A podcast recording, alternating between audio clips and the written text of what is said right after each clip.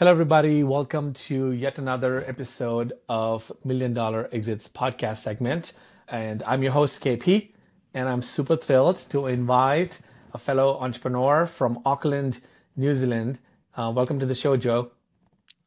Hey, g'day, KP. It's great to meet you. Excited to be on on your show.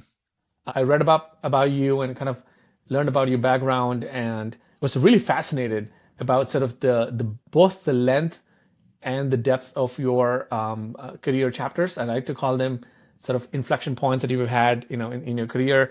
Um, some parts in ad tech, so now in uh, to all the way to creator economy. But can you quickly share um, a little bit about what is latest with Joe France? What are you doing now? What is keeping you up both in the night and in the morning? Um, sure. So thanks, KP. Um, the the thing that I'm focused on at the moment is my newsletter called The Independent You, um, that comes out weekly uh, on Fridays, um, just up to issue 10 uh, this week. Uh, nice. So that's that's the key thing, and the idea is that for people who want to create their own roadmap uh, to financial freedom, I, I write about um, my experience, uh, particularly about um, mindset and the mindset shifts that I've had in my life um, that I think can help other people um, so th- that's what I'm working on right now. That's awesome. Um, and it, and it's called uh, theindependentyou.com, correct? That's right. I'm gonna, yep. I'm going to plug yep. it in the show notes as well. Thank um, you.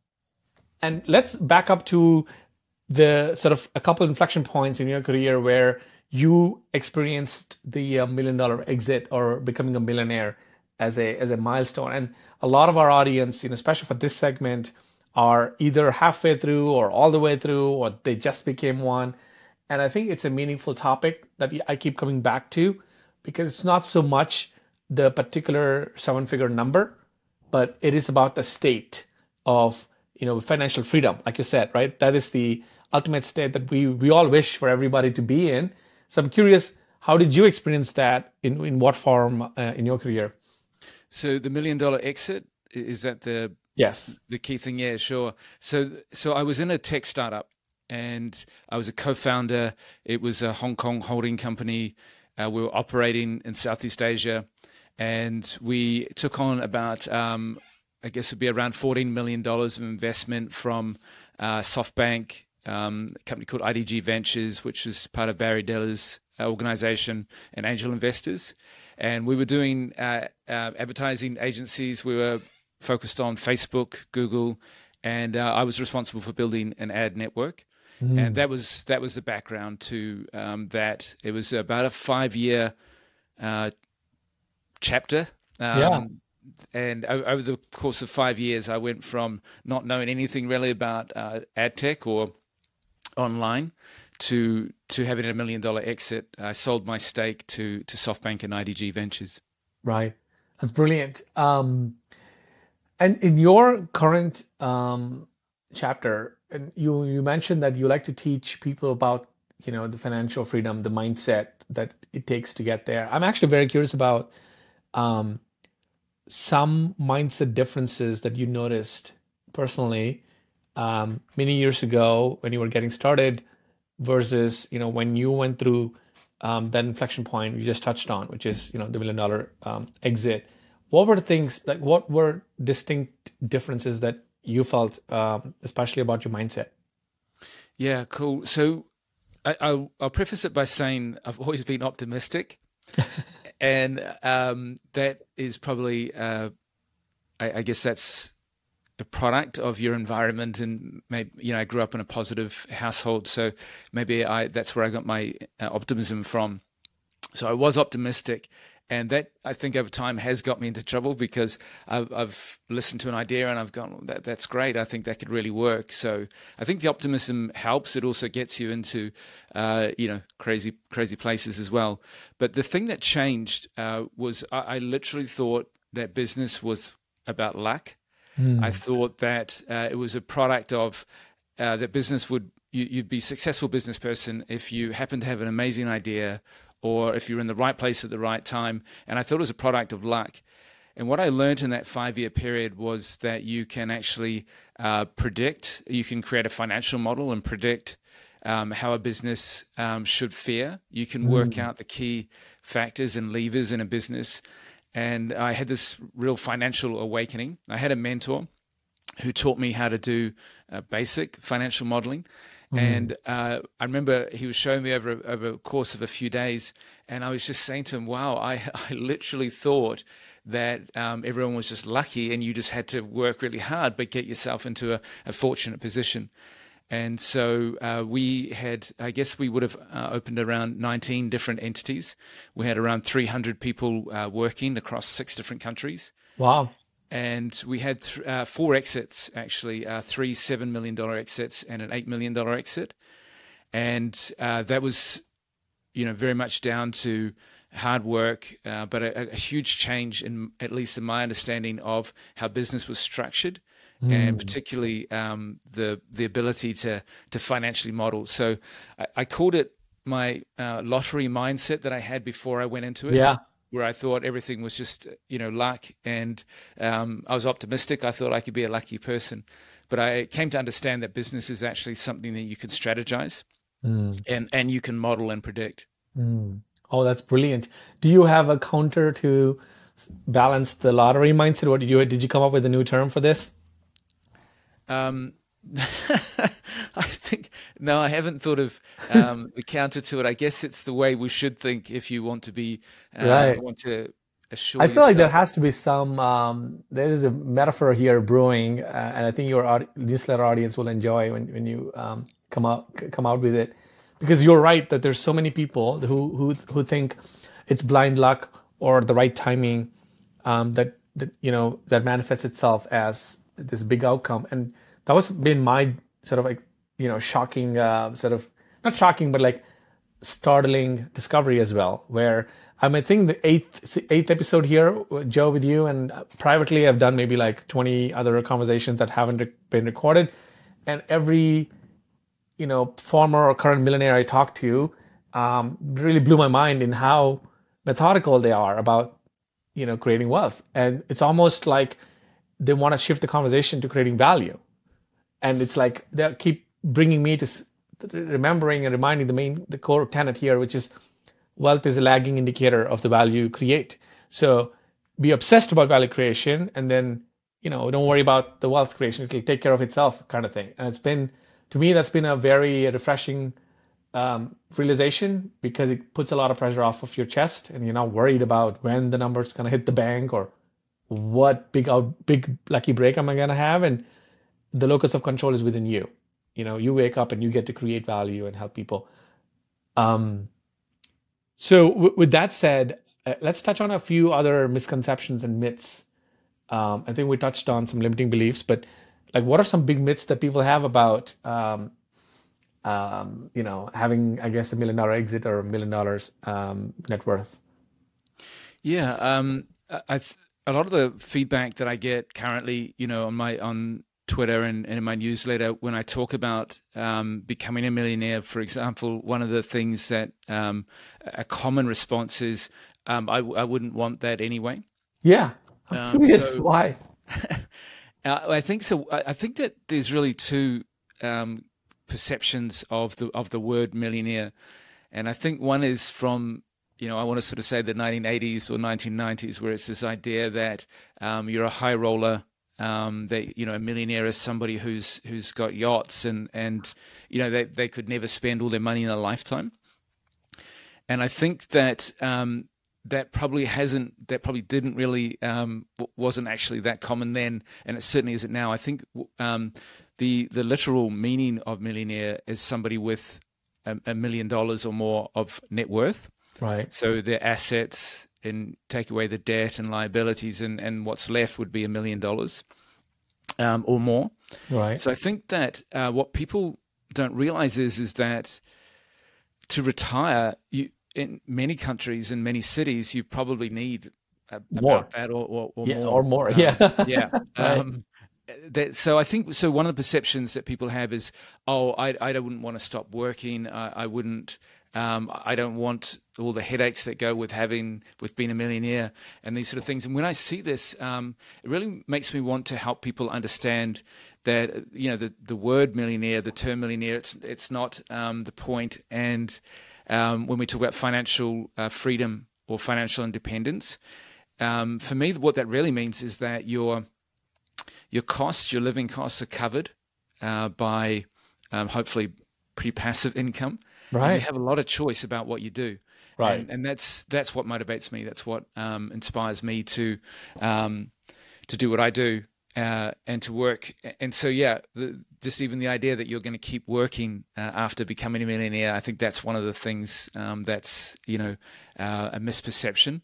Um, people immediately say, um, "Give me money," or um, "Why do you keep working if you're Right. if you're a millionaire?" Uh, so these are kind of some of the common misperceptions that I hear. I resonate with both of them, and and uh, I think I was also in that boat for a while, where I kind of uh, uh, villainized the word millionaire, or at least like looked at it with like a sense of cringe um, for a while. But then, like with many things in life, you know, when when growth, uh, many things that point you to the right direction require you to overcome your own cringe about certain things. Um, and I realized that um, either I had a choice, I was at crossroads.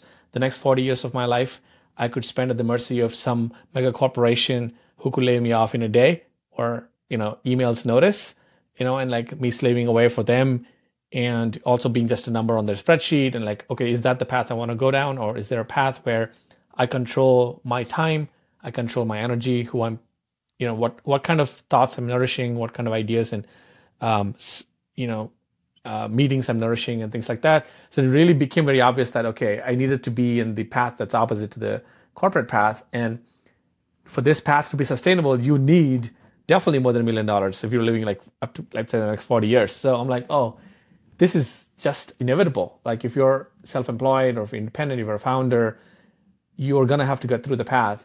And the the thing that comes to mind, Joe, is um, that these words and terms and labels have very strong meanings and sort of predetermined, um, pre- predisposed affinities for all of us. Um, I remember, she, I remember, uh, I didn't want to be a husband because I felt like I was such a pretty heavy word. I was like, I don't want to be a husband. Husbands are lame, right? But then I married my best friend.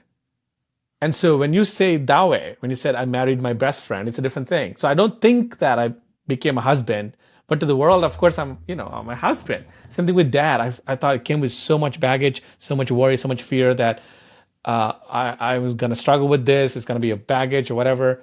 And now I have the most fun with my son, two years old. He's like incredibly fun, both of us. And so I feel like so much of this, even the millionaire status, to your point, it's not so much of a status or a label. If you approach it as it is a sustainable way to keep showing up for what energizes you in the long run, I think a lot of people might take it up instead of trying to, um, you know, self-select them themselves out of it. Um, yeah, I really, uh, really relate to what you're saying, KP. Um, that for me, it was actually this idea of um, dad. I have, um, you know, three, three, um, three teenagers. Wow. And, um, they, God bless. yeah, it, it's funny because I, I think that at, at, their age, kids think that you know your parents. It's just a mission that they have, and their whole you know reason for existing was to have these kids and do you know uh, I call them uh, the worst the worst flatmates in the world. Yeah. Um, because they, they don't pick anything up, and you've got to drive them around. It's and, pay, and you have to pay all the bills. So they don't pay rent. Yeah, they don't, they pay, don't pay rent. Yeah. Um, but yeah, that that feeling for myself of using that word "dad," it's it still feels unfamiliar to me today. It's still an odd thing, so I can really relate to them. And just onto that um, idea of um, why you'd want to become a millionaire or, or be financially free, um, and, and, I think that after um, I think the two most common responses that I get from people is, you know, how do I do it? How do I start? But the other really common one is just, um, you know, go away. I wouldn't want what, you know, yeah. don't tell me about it. I wouldn't, you know, why are you begging me? I don't, I don't want to hear about it and things like that.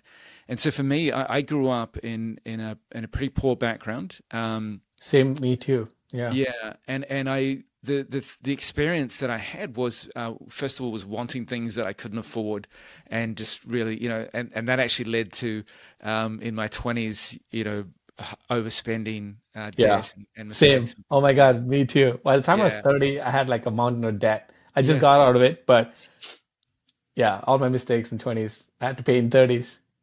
Yeah, um, and, and, so one of the things I want to write about and help people is there's much easier ways to do it than than the way that I went through it. And and if you um, you know have composure and if you know what if you understand things, um, it can be you know very much easier. Um, but uh, I, I think the other thing was the the lack of choice, and uh, yeah. That that's what motivated me uh, was that I, what I really have, and, and I believe it firmly today, is that you you really can't do what you want say what you want and be what you want without the money to do it and, and yeah. that's what in, so the independent you is becoming you know the best version of yourself achieving your potential mm. uh, and and the only way that, that, i'm sure that you can do it is by, by becoming uh, financially free and for most of us if you're not born into wealth that means you've got to work out a way to to beat that system that you're talking about that 40 yes. year 9 to 5 system that the global economic system is geared for. Yeah. That that system needs us to work yeah. until we're 40. That system will find all kinds of ways, whether it be tax or uh, other you know economic regulations, to make sure um, they encourage us to spend. Yeah. Uh, they you know they want you to spend uh, so that you have to keep working because the global economic system needs us to keep working. So, right. you know, to get out of that, you have to think differently. You have to act differently. Um, and if you don't, you can have a great life and you can even be wealthy, but you might not necessarily be free. So Fulfilled. for me, independent you uh, captures more than it's not about being a millionaire so much as it's about having the financial resource to make the choices to do what you want to do. Yeah. Wow, I, I love it. And I would love to, you know, take a look at some of your stuff, take a look at some of the newsletter stuff, because I think this is something very, very close to my heart and it resonates deeply um, and would love to amplify and share with my audience uh, when I can too. One of the final sort of touch points there when in, in your previous statement was about uh, freedom and getting to work on what you want to work on. I think that's another aspect of independent, you know, founder life that again blew my mind. Again, something that you have to live through it to really understand the magic and power of it. I say this because my wife has a very strict regulated job where she's a school teacher at the government, the district, and every step of what she does is regulated and sort of predetermined and set to and that's just how it is you know that's just how she's accepted it meanwhile nothing what i do is structured nothing what i do is um, you know regulated now because i'm living the founder life so i could sundays just say um, I'm going to do four recordings of a podcast today. And some days I go and write 15 threads on Twitter, or some days I just um, do four coaching calls with helping somebody else. And so it's so flexible and agile and sort of predicated on what I want to do that week, what energizes me that week, which constantly blows my mind and her mind all the time. She's and, and she's like, that's why she knows that you're not gonna stop working even after you're financially free. I'm like, yeah, of course not because I want to be even at 78. I want to be helping some founders. You know, I want to be some capacity, right? Maybe it's virtually, maybe it's uh, teaching or coaching or whatever. And I think that is something I wish. I know you, I know you share the same desire that more people saw that this is possible for them in their own scale. I'm not by any means minting printing money right now, but I'm definitely at a more fulfilled and free place than I was, you know, when I was in corporate America. Um, and this is so approachable, reachable with the rise of the internet, AI, and no code, and all these tools today more than ever in history. Yeah. Um, with audience building and so on. So, anyway, reaction to that? I'm curious. Um, yeah, I can. I just relate to it uh, so closely. Um, you know, f- for me, um, you know, your example, say, of doing four podcasts in a day, or you can choose those things. For me, it's about doing the thing that will make the most impact today? Yeah. What is the thing that will get me the you know greatest progress, and I can push aside things that won't. And when I'm, I, i have worked almost equally as an entrepreneur and in nine to five. So, 13 years as a as an entrepreneur and about 11 as a in, in a nine to five. And what I just experienced in the nine to five was you you do something and you'd say it doesn't make sense. Mm-hmm. Like you'd do it anyway. and you said this isn't going anywhere it's not going to work do it anyway um, mm. and then they'd come and say okay um, this, this project you're working on um, we're going to change it so the work that you've done completely wasted. Right. And you're going to start doing this new thing. And, you know, I, I w- wasn't so much that I didn't want to work. I wanted to work on things that were going to make a difference. Yeah. And so the, the overwhelming experience that I had in working in other people's companies, they, um, the companies were often, and I think in most cases, it's, you know, a company that still operates and people say things like, "Hey, it pays a salary, so it must be working," right? That's not a metric of whether a company is successful or not. But a lot of people will take that as as evidence that a company is working, so that it's still paying the bills. Right. So companies can be often quite poorly conceived, Yeah. and even poorly managed, and the strategy is not great.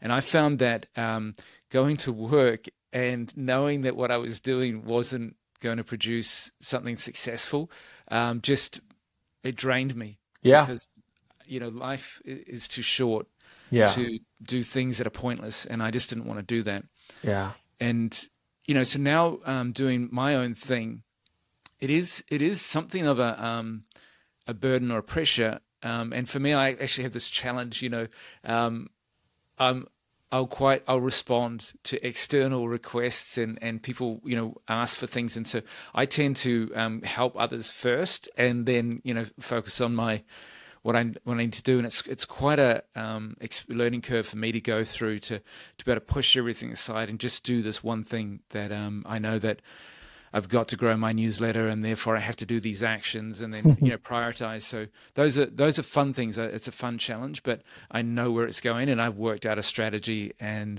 um, I um I run the you know I run this uh, fellowship called Build In Public Fellowship. Right. I don't know if you've gotten a chance to see it. Um, but we have weekly masterminds with founders in there, and I'm part of a Friday mastermind. So the last six seven weeks, the one recurring theme that I've seen is every founder out there um, who who showed up and and part of their status update, their number one recurring.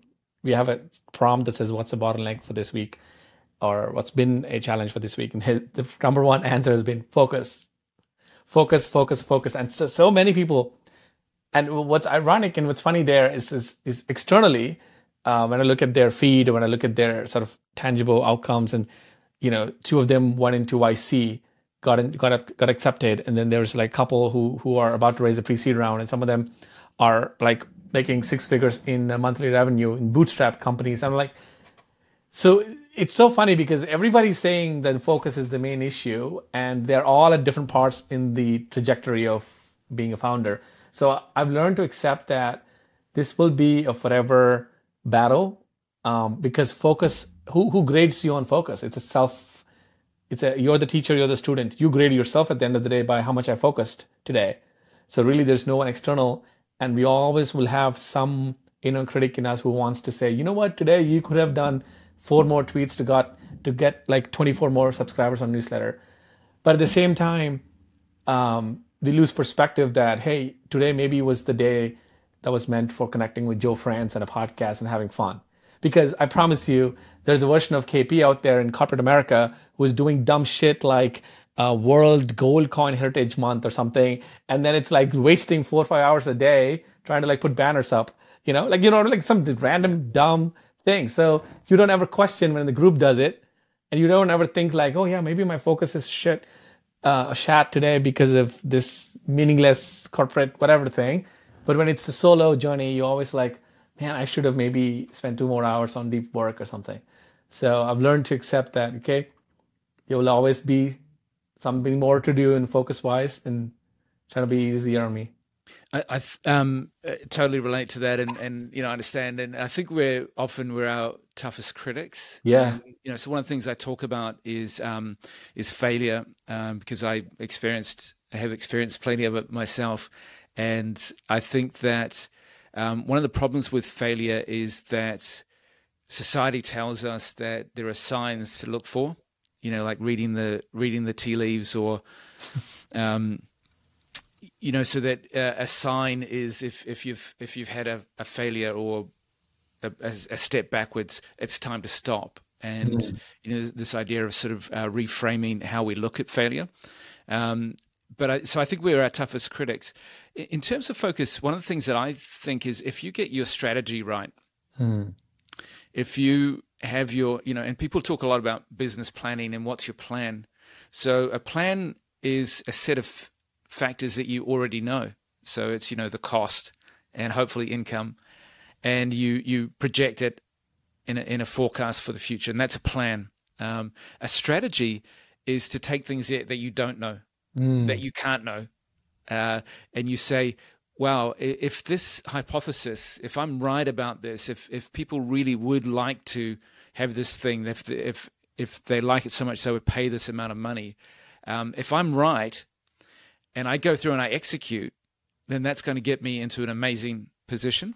right and potentially a position for for great for greatness and you know one of the other things that motivates me is to is to do great things not yeah. to do the ordinary um, so i think when you have a strategy then it starts to get easy because the plan that comes from that strategy is um, cl- it makes things clearer and and I think that gives you more focus. So um, so I think a lot of people um, are work. You know, we we tend to want to work hard, and working hard, we we go, oh, I had a great day today. You know, did, did so many things. You know, and, and I see people. Um, there's a guy in my network who has a pie chart every day, and he says how many hours he spent on this. And I said to him, "Have you ever, you know, put a dollar figure on that stuff that stuff you're doing, like your side hustle? Um, you spent two hours today. Have you worked out what that's worth?" And he was, and he's actually productivity is his thing, and he's going like, "No, I'm going to get onto that."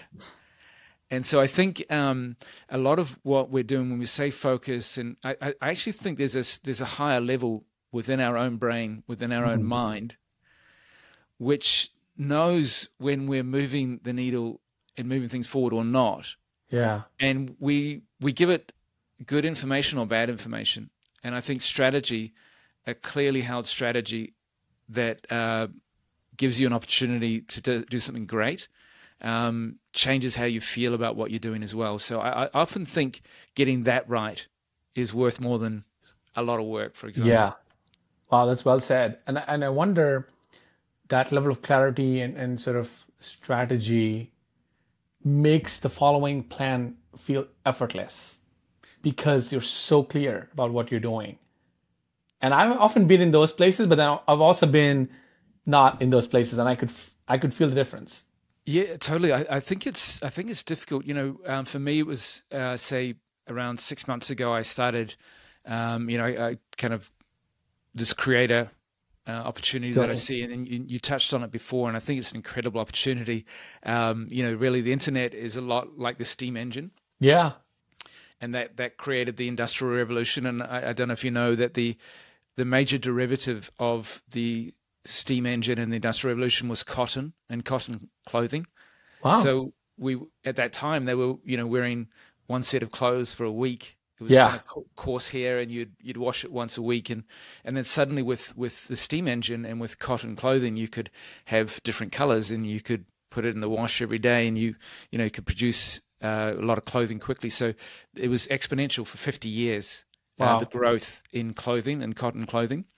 Um, and, and I think that the internet has produced, and I, I think the primary derivative was was advertising. Mm. Um, and uh, so I still think that what we're what we have now with the internet, we're just 20 years into it, and I think impressions and I think the value of those impressions and it's gone from being you know a, a, typical banner ad into you know sponsored content and lots of other different sort of models with it but I think the opportunity for creators to have a following and to generate impressions it's just it's incredible and mm. and I think that that um that we're seeing the same kind of revolution that you saw with the industrial revolution um, but so for me, about six months or so, uh, committing to this and, and, getting into that, you know, for me, it was a lot about what what was the uh, business model that I would pursue. And I've tried. You know, many tested out many different things, and I, right. I tried, you know, affiliate marketing and I right. and different kind of um, looked at doing coaching and things like that. And I think those are hypotheses. You know, um, I've had entrepreneurial experience, maybe people would like to, um, you know, learn from me. And so, what if I create this offer and you test out these sort of these offers and all that kind of stuff? So that's testing hypotheses, and a lot of that, um, for me, what I find is um, I usually waste a lot of money on new tools and um, new apps and subscriptions yeah. to this and that, thinking that this is going to help me, um, you know, produce. Um, so once you kind of clear through all that Yeah. And now, you know, I, I have my path and I'm doing my newsletter and I'm doing a, a, a low ticket um, sales course, a course on selling. Um, then it becomes, you know, what I think it's about is you create your own grind. Yeah. So, you know, the thing that we don't like, perhaps, you know, KP, you were talking about corporate America, and and you know, for me working for for nine to five, um, there's a certain monotony in doing repetitive tasks. Right. But unfortunately, even as entrepreneurs, that's actually should be what our goal is, because by the time that you can create the the repeatable workflow that produces results, you've actually done it. You, you've Yeah. actually you've you've made it, and then it's just a question of scaling. scaling it. Oh my god, it's so true, and it's so funny you said that because just last last week, mm. I was thinking about the fact that the last two weeks have been very monotonous for me, but they're churning out money. Yeah, So, and it took me six or seven months to get to a point where I can pull a lever and it like I can see a Stripe notification at the end of this. But I was like second guessing, man, why, does this? Why am I like repeating each day? Every Monday looks like I mean, every day looks like the previous day. But then every once in a while, I have to remind myself, and uh, when I talk to founders who are four or five steps behind me, that it's like catching lightning in a bottle. It's so hard to get the four or five factors right, like the offering that you have with what market needs, with what energizes you, with like all these four or five factors, the right price tag. And once you get it, like you, I think that was a good, that was maybe the universe saying, you know, give me a sign that KP, now it's time to lock in and go hard the next two months, you know, just like repeat the thing that's working because it's, it's rare. Yeah, I, I think it is. I think it's really uh, congratulations if, if Thank you you. have those and you see those Stripe um, signals, and I, that's I think that's essential trick. You know that to show that you're you're on track. Um, these things, these opportunities don't last. Um, Yeah, you- that too. and You need to make hay while the sun shines. And um, I think that I see entrepreneurs getting really creative again, and they're going like, "I've had another idea," and and you know, so um, the test now, I think KP is um, the ability to to scale will be a fa- will be a function of of how good your original strategy was, how how great that uh, first hypothesis was. One of the things I see a lot on, on Twitter and, and I see on, on the web, and people are saying, don't overthink things, uh, just go and do things, right? But I, I don't really think that there's a risk of people just sitting around, um, you know, thinking. I don't think that's the risk. I think the much bigger risk is people going down rabbit holes, chasing after, you know, uh, ideas. Um, so I think actually there is, you know, in the same way as I found out originally that business isn't luck um, strategy isn't luck either. There's Yeah. a, a method to create a strategy. And one of the things that I found, you know, over uh, 25 years now is um, I know that if I get to the point like you're describing where you're getting these stripe signals, if it's something that I don't want to be, you know, if I've created a grind that I don't want to keep doing, Right. um, if I'm doing, you know, if I've gone and created a business for myself that I don't love, and, and let me use um, coaching as an example right. Um, I, I get every day I get a direct message saying, "Hey, you know, um, love your account. Um, let me help you create a coaching offer, and you can." But um, I just I'm not a teacher. I've I've done a little bit of teaching in my life, and I just don't love that experience, and I feel a burden, and I, um, you know, I want to create um, a course that helps hundreds, hopefully thousands of people. Um, But I don't. I know that I don't like coaching. Right. Um, but a lot of people just they'll go, they'll ask a different question. They'll say, "Well, how much money am I going to make?" Yeah. And and and then the the guy, you know, so that's easy. Um, you know, there's a guy that we uh, that you probably know from from Twitter who's involved in a in an app that helps you schedule tweets. Yeah. and and he's pretty well known. And so he's saying, you know, he's one of the guys, and he was saying, hey, you know, um, you can go from zero to thirty thousand dollars per month Right. um, in three months. And I, I've been around for twenty five years, and I'm going like, um, there aren't a lot of one people businesses that are seeing that kind of growth. You must be talking about an agency. And he Right. said, yeah, man, it's an agency. And I'm going, well, I, I have actually helped to build agencies. And I don't wanna one be of the there. worst business. One Let me tell you, I've built same thing. 2016, uh, 15 through 17 for two three years. I did an agency on the side. Yeah. Burnt me out. Yeah. Hated it. Actually, so, I'm so glad that you're self aware about sort of even the coaching part, Joe. And I, that's where it's very important to kind of get to the nuance of any advice. You know, you listen online, including this podcast, if someone's listening to this. Hopefully, you can parse it out through your own lens of how much of what we're talking about, Joe and I, you know, resonates or overlaps with what energizes you and what gets you up in your chair and just like gets you going along with what's what makes you know money in the long run right? So for me it's so weird because i'm actually i love coaching.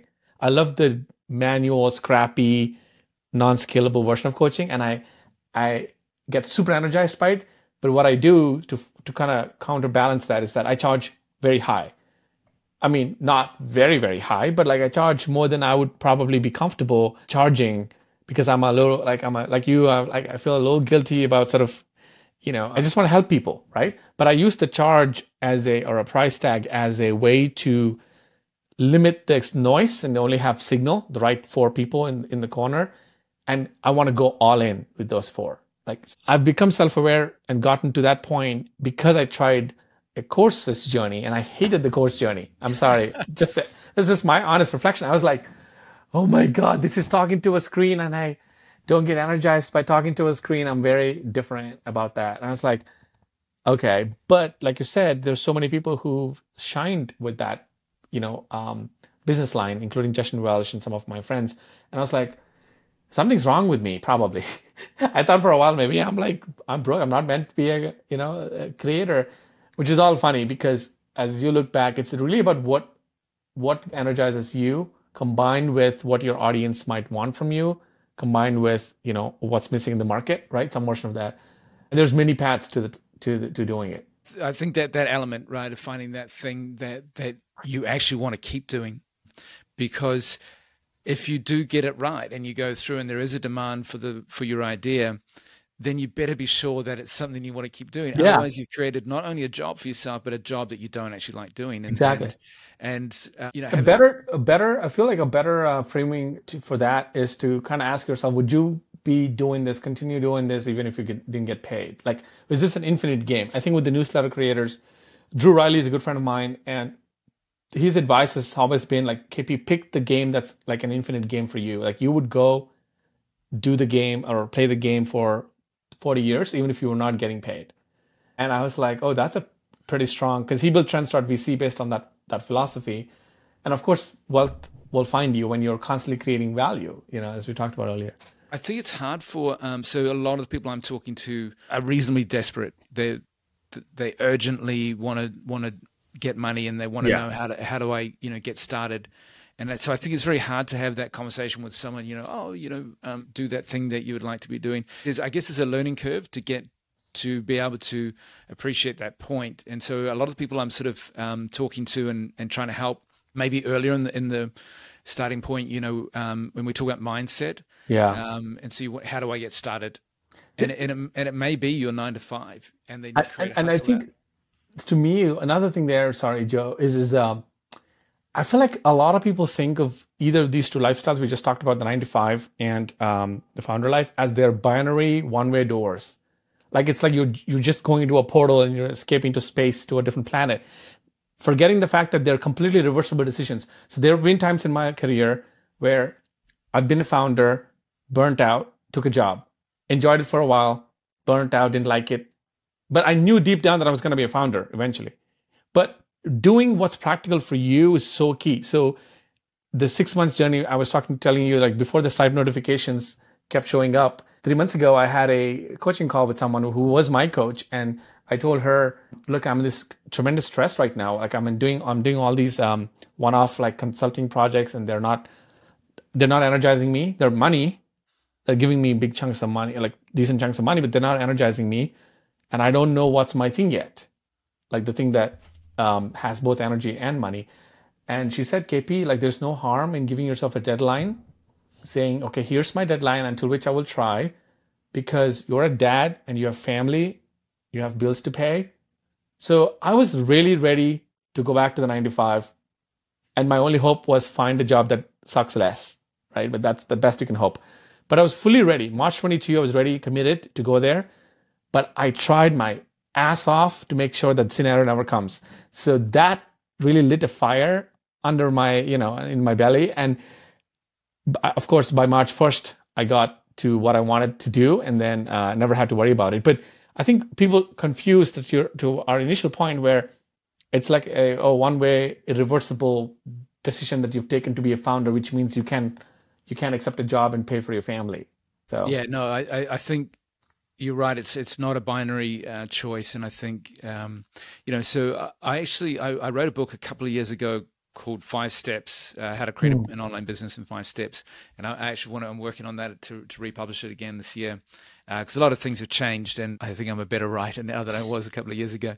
But I, I actually think the second step that you want to take is is to establish. You know, when you know what you want to do, is to actually make sure you've got the the money to do it, how to fund yeah. it and um, you know, my experience as a, as a, as an entrepreneur, I wasn't in the Silicon Valley, but we had investors from the Silicon Valley, and I, I went and to the Silicon Valley a number of times, and um, that idea of just you know I've got an idea, so I'm going to get investment, and then you know that was that was another metric that people used how much money they'd raised. You know, the two that I saw was how many staff they had. You know, so we're doing great. You know, and I'm going like, oh man, headcount is, is, yeah. is, is not a good thing. Um, yeah and it, it, in no way reflects how, how good your business idea, how few staff you need. I right. think um, I saw someone post, I think it was Sam Parr posted the other day that uh, Craigslist still has 50 employees. Yeah, and they're doing a billion dollars. Now that's that's, that's a good business. That's a good business. Uh, we actually did. I did a classified uh, site, and it was oh. Um, it was sold a few years ago, so I know a little bit about that business. So actually, I had one more um, point about failure and the role it plays and the way to bounce back from failure. Uh, I'm curious to hear about your date with failure uh, and how your romance with failure and how it went and how did you recover from there.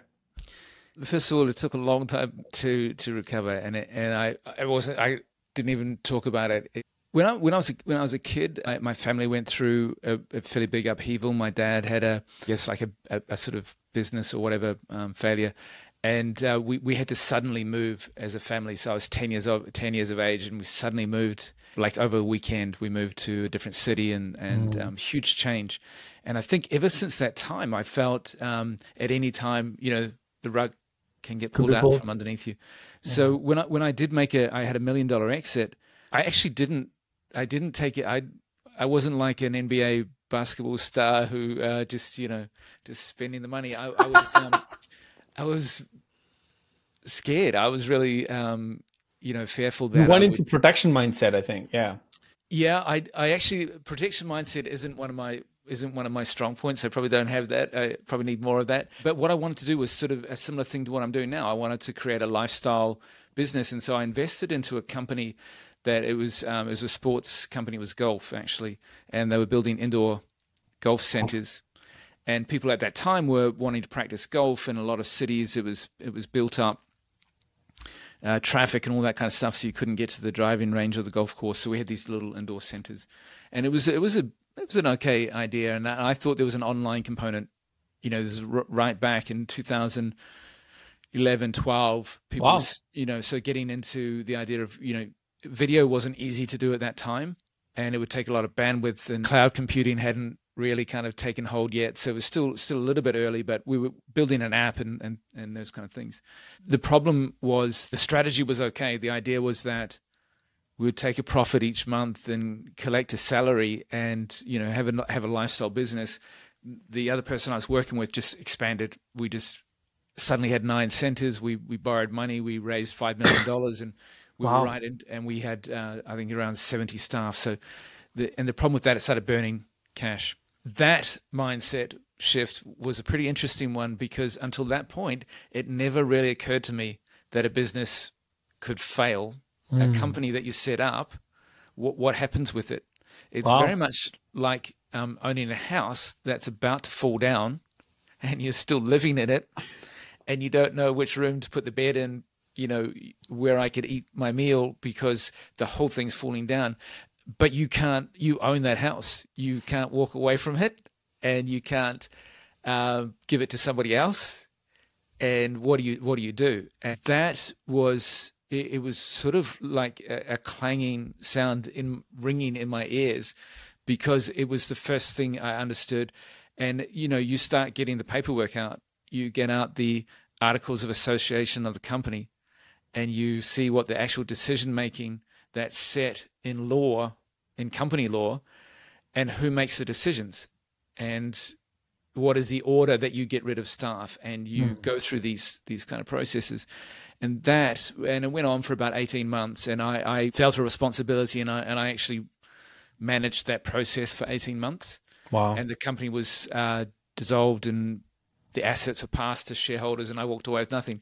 And that whole experience definitely put me off being an entrepreneur for a long time. I just said, you know, at that stage I was 40. My third child was was one year old, and my wife. It was it was timely because you know my wife also is, is a teacher aide at a at a school. Wow.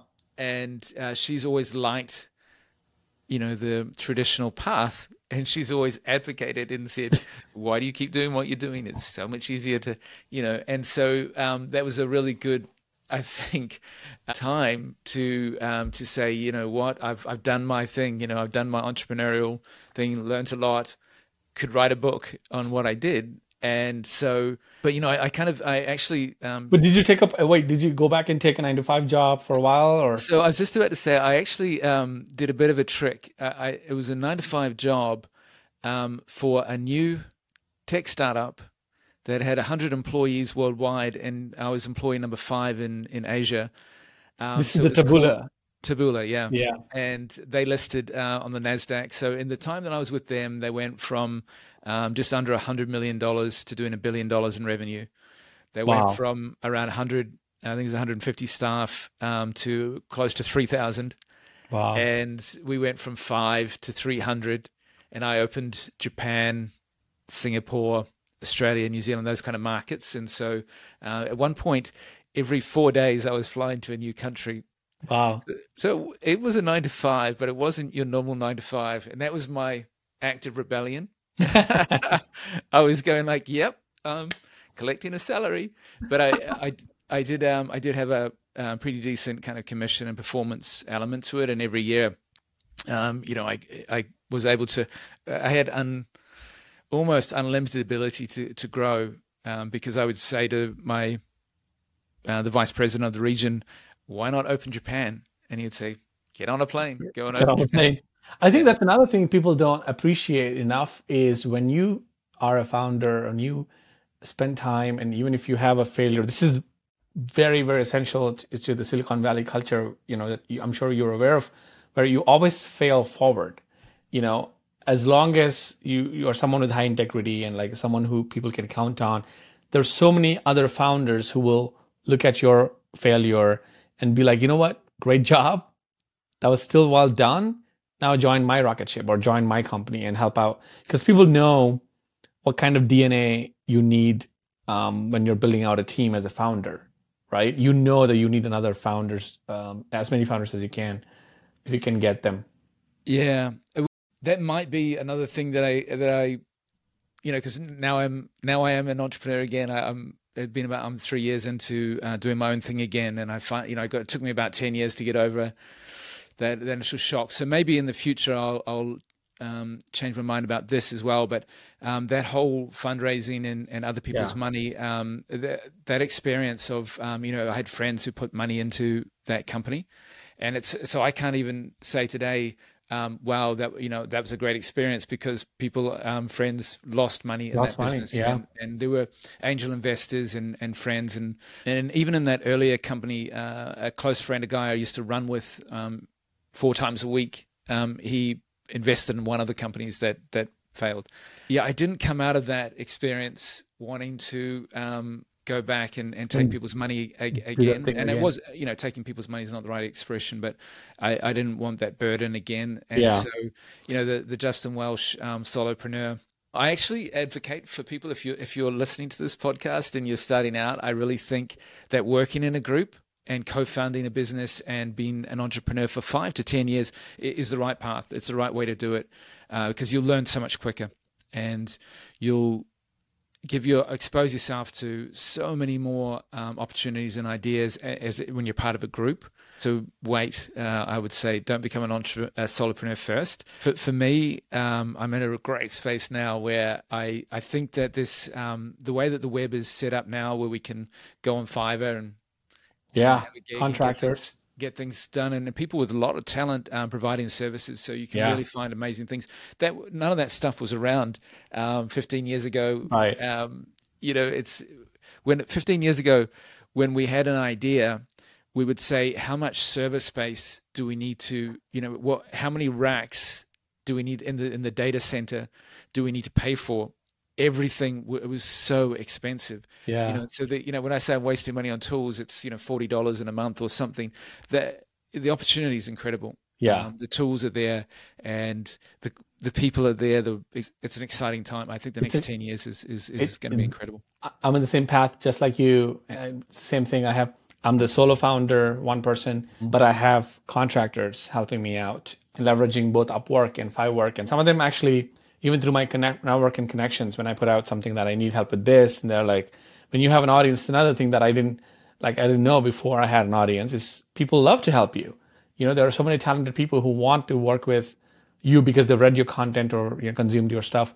And I, I, to your point the next 10 15 years are going to be you know amazing for people who you know want to build a creator led creator centric business and even just like i think bootstrapped to me has become like the main path. Yeah. unless of course you know if an idea comes around and you're like so driven to spend 10 years on it and then that's that's different right? But um, yeah and, and, and you know um, to your point about coaching and consulting i think that that's a great way to you know test your idea and fund your own idea. And, yeah. and and that's that's actually you know what the experience I had with so many people saying, "Well, well, I have a, I've had a great idea, so people should give me money to um, to test my idea." And they have, you know, I'm sure you have them, but you know, sort of the GoFundMe type pages to fund your business idea. Go and test it out. Help people. Yeah. You know, you, you've mentioned value creation.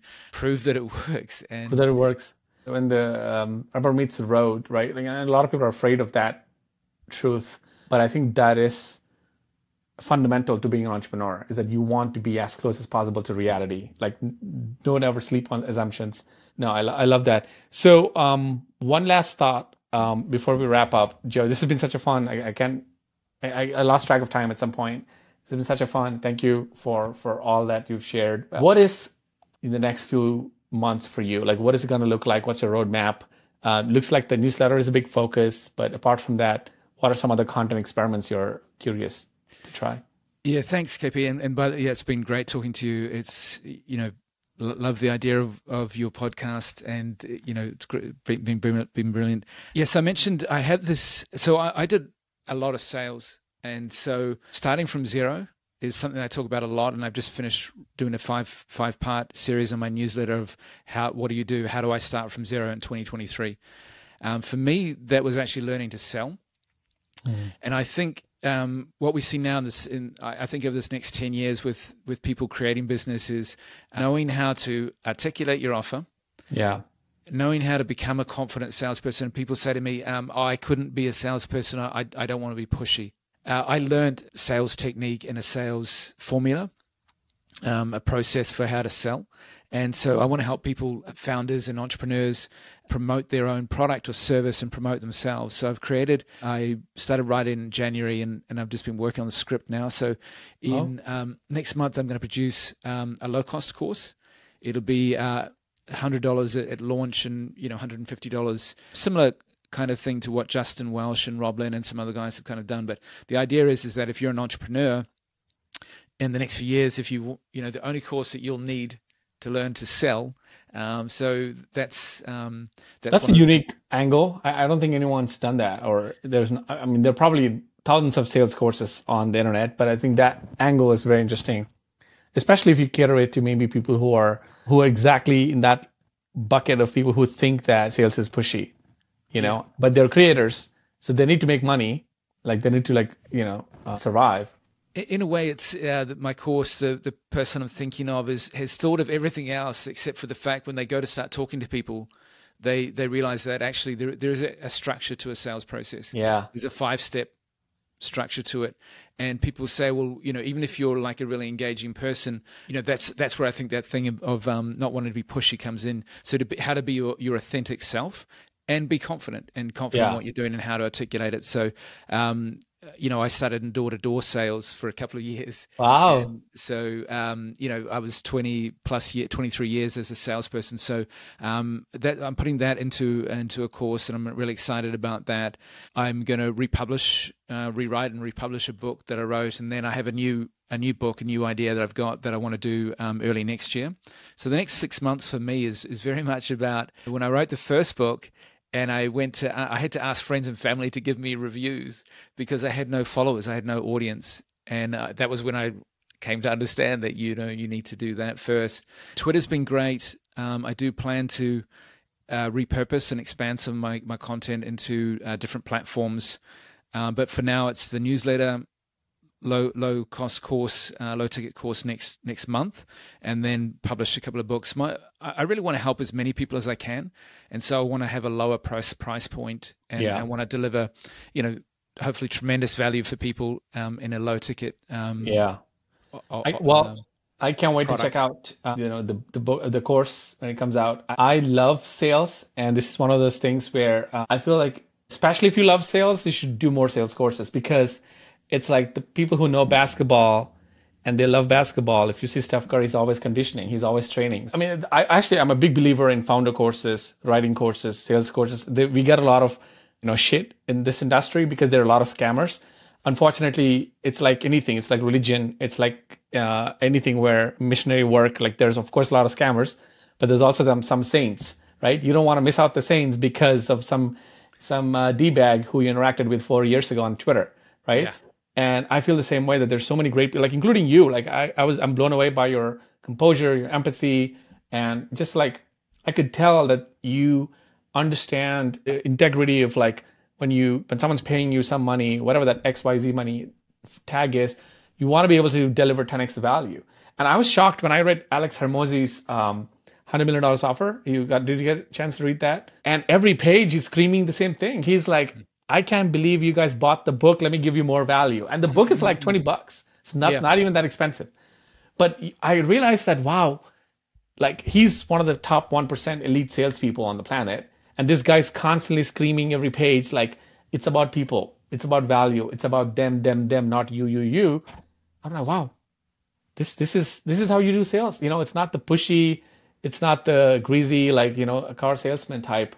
So, um, sales sales is one of my favorite topics to talk about, and I would That's love great. to check the book out and uh, you know promote it with my to my audience too.